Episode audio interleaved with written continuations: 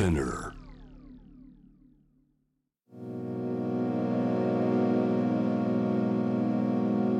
Spinner. Spinner. Brand new. Brand new. Spinner.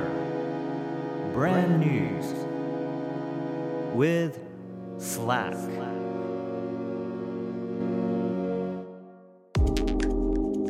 Spinner Brand News は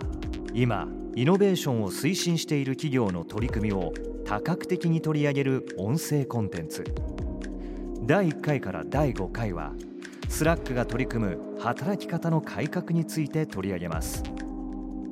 第5回はプロノイアグループ株式会社代表取締役ピョートル・フェリックス・グジバチさんへのインタビューでテーマは優先すべきは企業文化。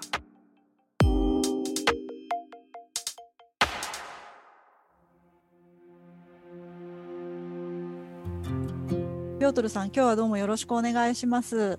お願いします。はい、えっ、とまずですね、あのコロナというですね、まあすごく世界的な危機が起きているわけですけれども、あのこういう危機の際にこそこう企業カルチャーっていうのは重要になってくるという面もあると思うんですが、その辺はどのように考えておられるかお聞きしてもいいでしょうか？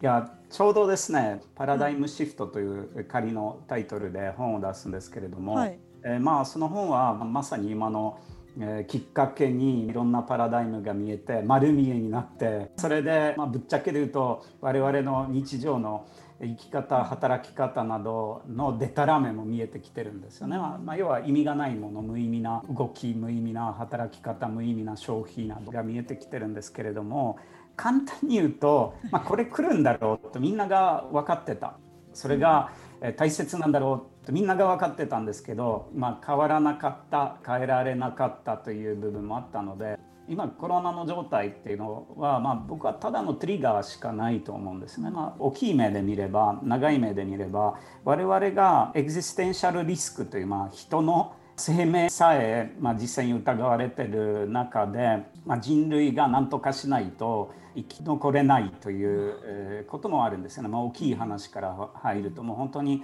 地球レベルで酸素の問題とか温暖化など、まあ、要は我々の特にこの数十年間で行き過ぎた消費生産などの影響も与えられてるんですよね。でそれで人が家から出ない移動しない飛行機が飛ばない中で環境が良くなったとかまあそれも実際に大きいメタファーでもあるんですよね。まあ、本当に組織の話をすると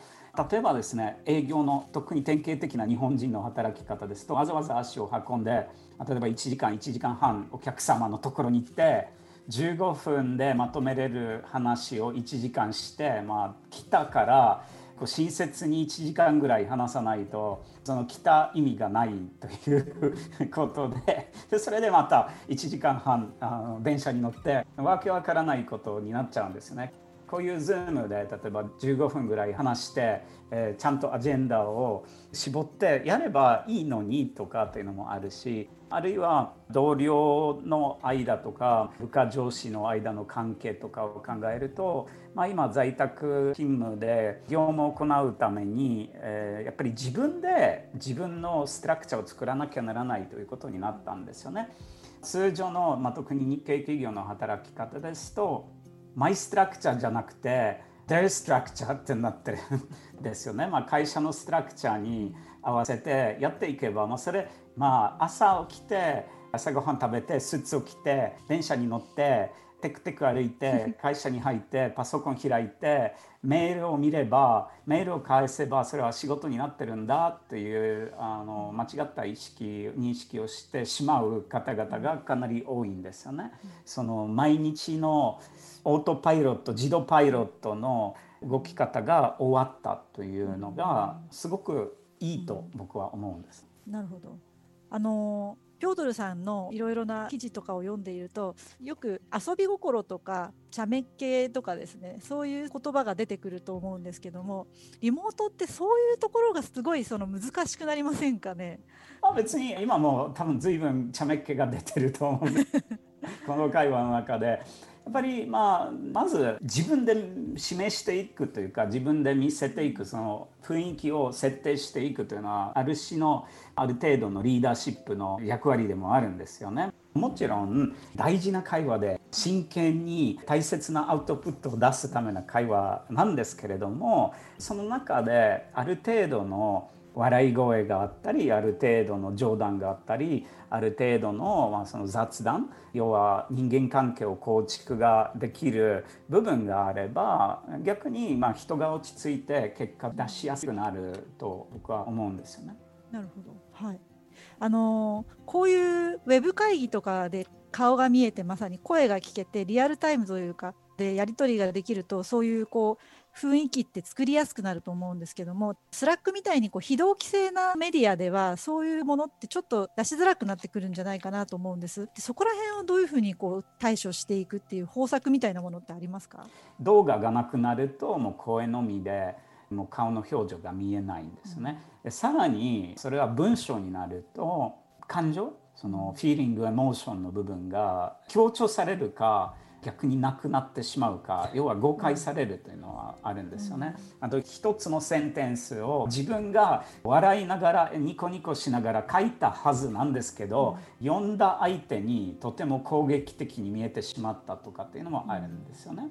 なのでえーまあ、できるだけニュートラルな言葉遣いを使わないとダメと思うんですよね。できるだけ誤解されないような言葉遣いを文章ベースで伝えていくということと、まあ、スラックも絵文字などもついてるので、まあ、会社によって絵文字を使うというのはハードルが高いかもしれないんですけれども普通に使えるはずですよね。ニコニコの絵文字とかちょっとわからないとか、まあ、それをつけておけば相手がどんな感情で動いてるっていうのがちょっと見えやすくなるんですよね。あと、まあ、おそらくメールに比べるとやっぱりチャンネルの中でずっとこうチャットが続くということなので、うん、時間の差とあとなんだろうくだらないその「お疲れ様でしたよろしくお願いします」という無駄な 表現がなくなると割ともっと楽になってもっとインフォーマルな表現が出しやすいと思うんです。そうですね。はい確かに心理的安全サイコロジカルセーフティーのお話をちょっとお伺いしたいんですけれどもこういうそのリモートの中でですね企業カルチャーもだしその私何でも言っていいんだなこの会社では責められないんだなっていう職員の安全サイコロジカルセーフティーっていうのはどういうふうにこう醸成していったらいいとお考えでしょうか、うん。いや心理的安全性っていうのは、まあ、基本的に従業員がネガティブなプレッシャーを受けずに自分らしくいられる状態あるいは自分らしくいられると感じてる状態ですよね。あと、えー、同僚の間で、まあ、お互いを高め合える建設的な一見の対立が推奨される状態ですよね。で通常の厳しさを重視してる環境シャフを見ると心理的安全性が発生すれば社員がサボってしまうとか、まあ、仲良しクラブになってしまうかもしれないんですね。要は厳しさがなくなるという、まあ、誤解があるんですけれどももう実際にそうじゃなくて心理的安全性があるからこそ、まあ、残酷なほどの率直さが発生するんですよね。でそれはすごく大事なものででどういうふうにそれを作るというとそのマネジメントや先輩の立場に立っていらっしゃる方々がロールモデルになっていただくことですよね。はい、例えば、えー、自分が今感じてることとか考えてることをはっきりに、えー、言っていただくというのはまず大事ですし、うん、あと相手に自己開示しながらわからない困ってるという状態を伝えて、あなたどう思う？とか要は自分の意見を大切してくれる上司であるとか自分にちゃんとアドバイスを求めてる上司だという人間関係になれば心理的安全性が発生するはずですよね。要はあのお互いを高め合えるっていうのが大事ででその中で信頼と尊敬の両方がある関係性を作るというのはポイントなんじゃないかなと思うんですね。まあ、信頼、信頼信用っていうのは相手が危なくない相手に信じていいということとあと尊敬はまあ相手のスキル知識にある程度自信を持って、まあ、憧れもあるかもしれないんですよね。まあ、そのスキルによって自分にもメリットがあるかもしれないというのをちゃんと示していく教えてという姿勢を見せていくというのはポイントなんじゃないかな。なるほど。こういうその何ていうんですかね対面直面したこう人間関係がない中で行動パターンってなかなかこう積み上げづらいと思うんですけども、うん、こういうところで企業文化を作っていく新しくじゃなくてもいいんですけど積み上げていくっていうのはどうすればいいんでしょう？やっぱり、えー、ローコンテキスト化ですよね。例えばですね、まあ、この会が定例になるとしたらじゃあ今度こうしましょうとか今度こうしませんか？とか次にこういうふうに時間管理をしましょう。次にこういうふうにアジェンダを設定しましょう。皆さんがちゃんと準備できるように3日前に資料をシェアしましょう。でその資料をオンラインでまずコメントややり取りをしてここで最終的に詰めましょう。などのどういうどんなパターンが望ましいというのをチームとしてとりあえず具現化して言語化してそれで意思決定してじゃあ次こうするんですということですよね。例えば簡単なことで、まあ、今日初めましてという回なんですけれどもじゃあ今度は好きなニックネーム、まあ、呼ばれたい名前でもいいのでそれだけでニックネームになるともしかしたらもう定年後もいらないというフラット感が湧いてくるんですよね。でそういった単純なシグナルが大事ですよね。やっぱりそのシグナルをできるだけ多めに、え作っておくというのはポイントですよね。なるほどですね。あとあのこういうそのリモートであるとか対面が少なくなる中でのリーダーの役割っていうか上司としてどういう役割が求められるかっていうのをご意見をお聞かせいただきたいんです通常の役割だと思うんですよね。まあ、非常に分かりやすいですけれどもしっかりしてる組織の中でしっかりしてる上司が別にオフィスなのかリモートなのかあまり関係ないと思った方がいいと思うんです。あのまあ、これはそのリモートとか関係なくですね今こうやってコロナも含めて変化も激しくそして不確実性も高い社会にあって経営トップの役割っていうのは何か変化はあるんでしょうか？やっぱり外の認識と中の認識要は環境の変化、えー、その環境の変化の特徴やスピードをどうやって理解してまあ、理解しなくても例えば複雑性の高いものですと因果関係がわからないんですよね。で因果関係がわからなくても動ける状態を作っておく例えば実験しながら少しずつ組織が動けるようにどうすればいいというのがとても大事になるしあと中の認識、まあ、一人であれば自己認識なんですけれども組織の認識で組織の中でどんなものが、え、今起きててどこで戸惑ってて、え、どういうふうに調整すれば全体的に動いていくということはとても大事だと思うんですよね。えーまあ、会社によってやっぱり大きさと、まあ、その業界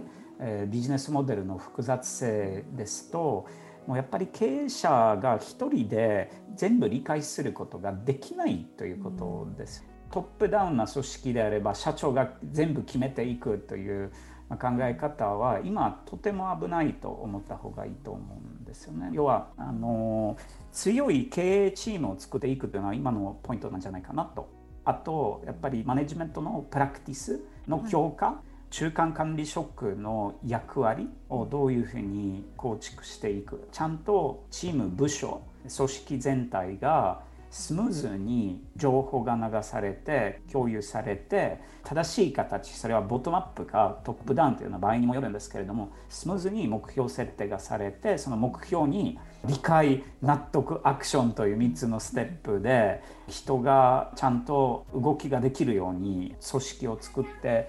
いかなきゃならないんですよね。やっぱり、まあ、よく日本の会社を見るとちょっとやっぱりチーム経営という考え方が日本の中でまだまだ薄いんですよね。あの企業カルチャーっていうものが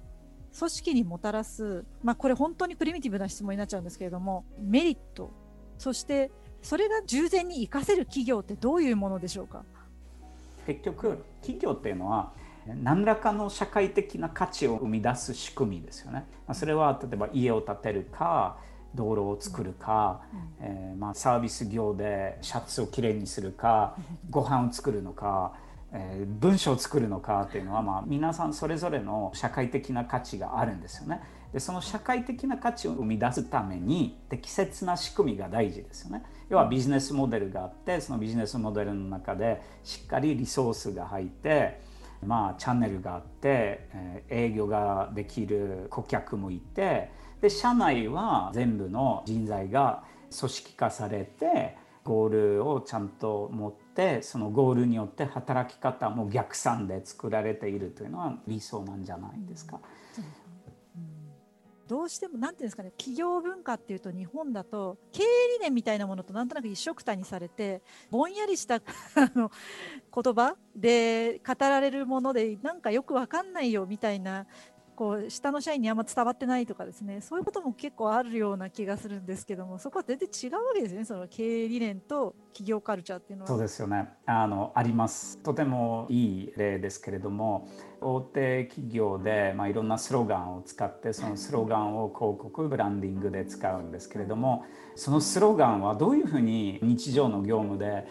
浸透されてるんですかって聞くと取締役、まあ、役員のレベルの方がいやよくわからないんですけど広告代理店が作ったんだとかっていうことを言われたことはありますよね。そうではなく本当にいい会社ですと、えー、外に出してるスローガンが中に浸透されてて中に用語として使われてるんですよね。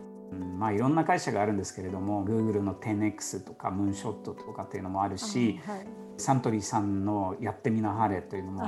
し 本当に社内で使われてるんですよね。本当にあの社員が日常でそれを大切にして、まあ、要はコードパターンだということで具現化されてでそのコードパターンを示してちゃんと取れば自分が評価されるというのも明確に分かってるんですよね。でやっぱりそのスローガンと理念と日常業務の連携がなければまあただのスローガンで言葉で終わり例えばねマンションのお部屋を売る時にじゃあマンションのブランディングをちゃんと作りましょうという時にマンションの外の壁をペンキできれいにして周りに植物を置いて綺麗な写真を撮って雑誌とかネットに出して、まあ、高級マンションだっていうのはあればまず人が興味を持つんですよね。来てくれると思うんですけど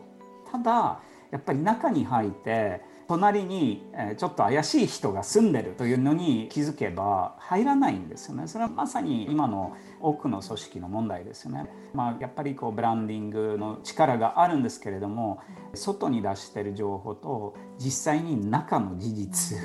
のギャップが大きすぎると、まあ、例えば採用のレベルでも社員も来ないし、まあ、実際にお客さんにも伝わってると取引先にも信頼を失われるというのもあるんですよね。だからまず中をしっかり作っておくというのはポイントですよね。でカルチャーの役割の質問に戻るとそれはカルチャーの、えー、まあ、大きいメリットですよね、